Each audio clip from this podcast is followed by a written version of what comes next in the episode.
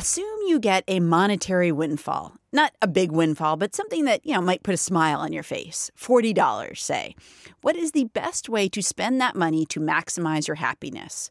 It may not surprise you that even though all of us want to be happier, we often make terrible decisions about how to spend our money.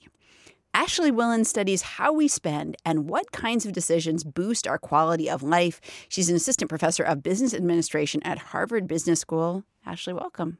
Thank you so much. So first, um, let's look at that question of whether a modest amount of money can buy some happiness, uh, which you just looked at in a study. So if you have that forty dollars and you want to maximize the happiness that you'll get out of it, what are the various sort of approaches that you can take? Yeah, so we asked a group of one hundred working adults at a science museum in Canada, if we gave you forty bucks, how would you spend this money on a Saturday or Sunday to promote happiness? And we found that most people said that they would buy stuff for themselves, they would go clothes shopping. Some people said that they would go out for a meal. Some people said that they would donate that money. And a very, very small percentage of people said that they would use that money to save themselves time by like hiring a house cleaner or getting someone to mow their lawn. And then when we actually ran an experiment where we gave a group of working adults, sixty working adults, forty dollars, and we told them in one weekend that they had to spend this forty dollars on stuff, and then the next weekend had to spend that money in a way that would save them time, house cleaning, lawn mowing, getting a meal out, we saw that people who spent money on time-saving purchases, so on the weeks where they made that purchase, they spent forty bucks to save themselves time, they reported greater end-of-day happiness and less stress than when they bought a material purchase for themselves. So our studies together suggest that people don't do a very good job of knowing what's going to make them happier. They think that they should be spending that forty dollars to buy themselves clothes or sneakers, something cool. And what we actually find is that the very few people in our sample who said that they would spend that money on time, when we actually give people money, that those people are better off. How do you measure happiness, by the way? One of the best ways of measuring how happy someone is is by asking them. We're very good at knowing how we're feeling. So we ask people, how happy are you feeling? And this tracks with more objective measures, even economic growth. So there's been a lot of research validating the self-report measures that we use in our study. Do we know anything about short-term happiness versus long-term happiness? Yes. Because if I go out and buy a shirt, I may be moderately happy today, but I mean, I can wear it for a long time, presumably. Yeah. So, I mean, in the context of our studies, we found that people who buy time, they report greater overall life satisfaction. Huh. So it seems that these mood benefits that we get from spending money on time-saving purchases seem to accumulate and then promote greater overall life satisfaction over time. So if people are overall happier who, you know, hire somebody to clean their house or hire somebody to mow their lawn than people who go out and just like buy a pair of earrings or buy some boots or whatever it is, why don't more of us do the like paying somebody for their services kind of thing rather than buying the stuff kind of thing? We're studying this question right now because it's fascinating. In our research, we surveyed over eight hundred millionaires, and those are clearly people who can afford to, to pay for time-saving services. And just over half of those millionaires said that they spent money to save themselves time. So even among people who can clearly afford it, mm-hmm. there seems to be this something getting in the way of us spending money to save mm-hmm, time. Mm-hmm. And so there's a couple of different things that I think are going on. The first, and this may be no surprise to anyone listening, is that we're not very good planners. We always think we're going to have more time tomorrow than we do today. Hmm. There's been research that has studied this effect, um, and they call it the yes, damn effect. Meaning, I always say yes to things, but then when that time actually comes, oh, shoot, like, I really shouldn't have said yes to that. Why did I think I was going to have enough time to, you know, as an academic, write that book chapter or get on that plane or... And so, I am among it, the many people who do this. Well, because if you ask me something and the thing is in four months, I'm like, well, sure, because, well, A, that'll never come. And B, I'm sure in four months I'll have things better figured out than I have them figured out today. But of course, four months hence, I'm exactly the same person as I am right now. And then I still have to do that thing. Exactly. And so time-saving purchases require a bit of future planning. It requires us to know that we're going to be busy next Saturday, that we're going to be so busy that maybe it would be helpful to have someone clean our house instead of us doing it ourselves. And so that's one reason, just asking people in our, our research, just getting people to think that they'll be as busy tomorrow as they are today, encourages people to buy time-saving services. I'm Kara Miller. This is Innovation Hub. I'm talking with Ashley Whillans, an assistant professor at Harvard Business School and co-author of a study looking at when money does and does not buy us happiness. There's one category of stuff we didn't really talk about. So we talked about buying things, physical yeah. things you can just take home with you and enjoy. Um, but that doesn't seem to make you nearly as happy as like having a clean house. How about the experiences? Like, okay, I've got forty dollars. forty dollars is enough for a nice meal for me and somebody else. Let's go out. And I mean, it won't save me any time. In fact, it'll take time. But it, it's like a fun thing to do. Yeah. So there's been a lot of past research showing that experiential purchases, going out to a really nice meal, going to the movies, are good for happiness. Hmm. We're not saying that by, you know, buying experiences is not as good for happiness as time-saving purchases. But I think that time-saving purchases are a more overlooked category of spending. Whereas most research and most people think about buying themselves into positive experiences, most people don't think about spending money to buy themselves out of negative experiences, like cleaning. Right, or, like my sink is full, and this is every time I go by it, I think, oh, man, you know, yeah, kind of thing. Exactly. Yeah, right, and so right. Our research is some of the first To, to look at this question and say, not only can we use money to buy ourselves into positive experiences, we can also use our discretionary income to buy ourselves out of negative experiences. And that also promotes happiness. I'm interested in how different kinds of people make decisions about money.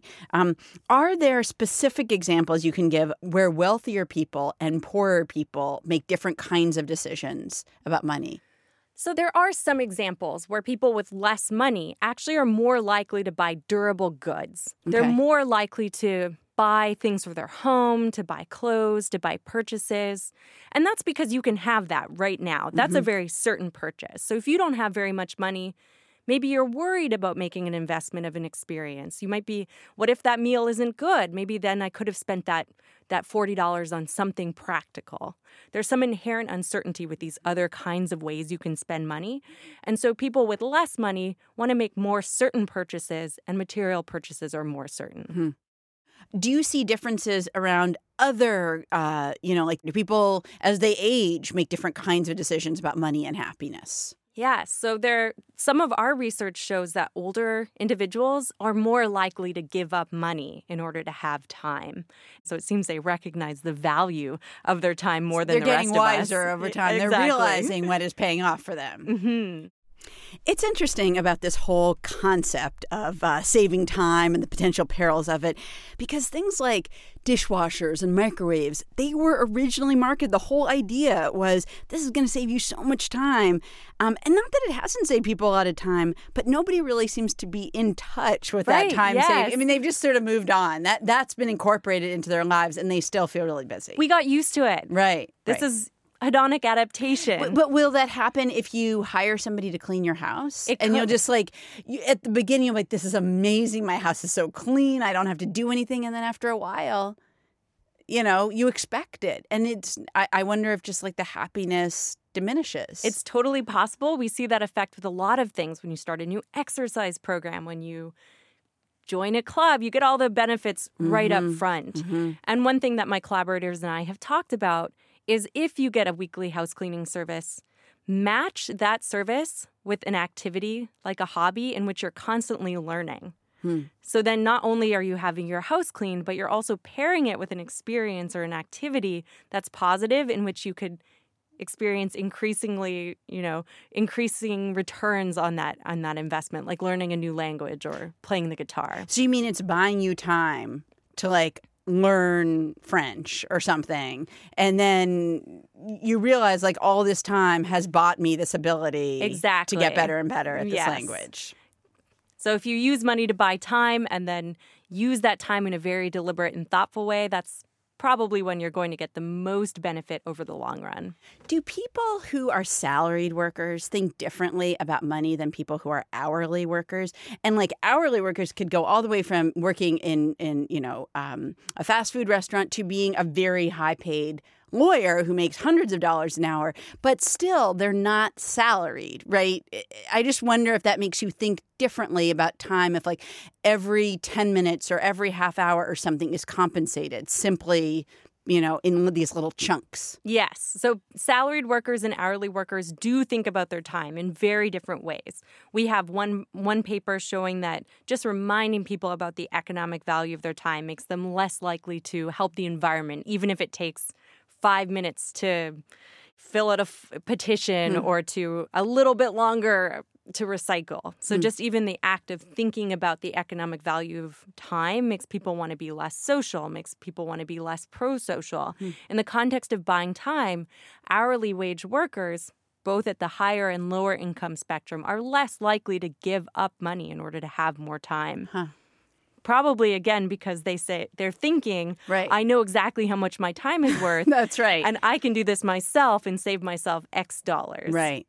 See, I think a lot of people think, look, the reason that I'm cleaning my bathroom and not hiring somebody to clean my bathroom is because I have a job and I work, let's say, five days a week, as many people do. I have Saturdays and Sundays off. And, uh, you know, I mean, either I can clean it for free, or I can pay somebody, and then I just have less money to do whatever, including, like, save for retirement. And, and you know what I mean? And Saturday, nobody compensates me for my time, so my time is free, and I might as well use it to do something useful. What's wrong with that way of thinking? I think that's a fair point, but I think you should think about a, almost your discretionary income as a portfolio. So setting aside a certain amount of money every month that you're going to spend on whatever it is you want. And that's your discretionary income. That doesn't come out of the pot of money that you're going to spend on retirement savings. And then thinking about that pot of money, it's easy to think, oh, well, I should, you know, it's easy to get caught up in online shopping or to spend, be not very deliberate about what we, how we spend that discretionary income. And so I think our research points to the idea that we need to sit down with our discretionary income every month and budget for time-saving purchases, budget for experiences, and maybe instead of thinking about this is what I spend and this is what I save, still do that, say this is what I'll spend and this is what I'll save. But in that spending category, being more deliberate and thoughtful about the kinds of different spending choices that you'll make to promote happiness. Do you feel like you can change people? If if people, if if you know from many studies that time will generally make you, if you have time, that'll be make you happier than just having a pile of money with no time. Um, are you able to convince people that, you know, I think you could spend your money in a far more effective way? I don't know the, the answer to this based mm-hmm. on the data that I have. But I imagine when something feels good, we're more likely to do it. Mm-hmm. So asking people to shift their behavior, giving them forty dollars maybe as part of our study, or asking people to think about these trade-offs in a more deliberate way so that people are maybe living closer to work and spending a bit more money on rent, but then not having a commute, and thinking about how their daily choices are either giving them more money or giving them more time. People tell me now, even after reading the the research that we've done, that this has shaped the way that I mm. think about the, the spending decisions I make. Mm. Because not only is, you know, are the spending decisions that I make on a daily basis affecting my money, but so often they're affecting how much time I have. What is the quality of that time? Mm. And so I think through slowly changing our behavior, we may then come to value time more than money. Taking a toll bridge and saving a few minutes stuck in traffic every day. Small decisions over time in which we're giving up money to have more free time mm. may then inform what we care about and in turn change our values. Ashley Whillans is an assistant professor of business administration at Harvard Business School. She's the co-author of a study looking at the value of buying free time. Ashley, thanks so much for coming in. Thanks for having me.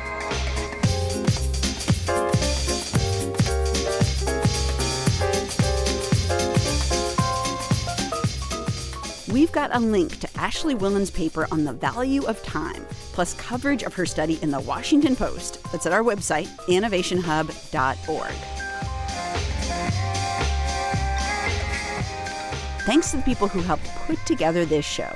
Senior producer Matt Purdy, associate producers Mark Songer and Mark Filipino, and engineer Doug Sugertz. We also had production help from Alec Graney and Rowena Lindsay. From P R I and W G B H Radio, I'm Kara Miller, and this is Innovation Hub. P R I, Public Radio International.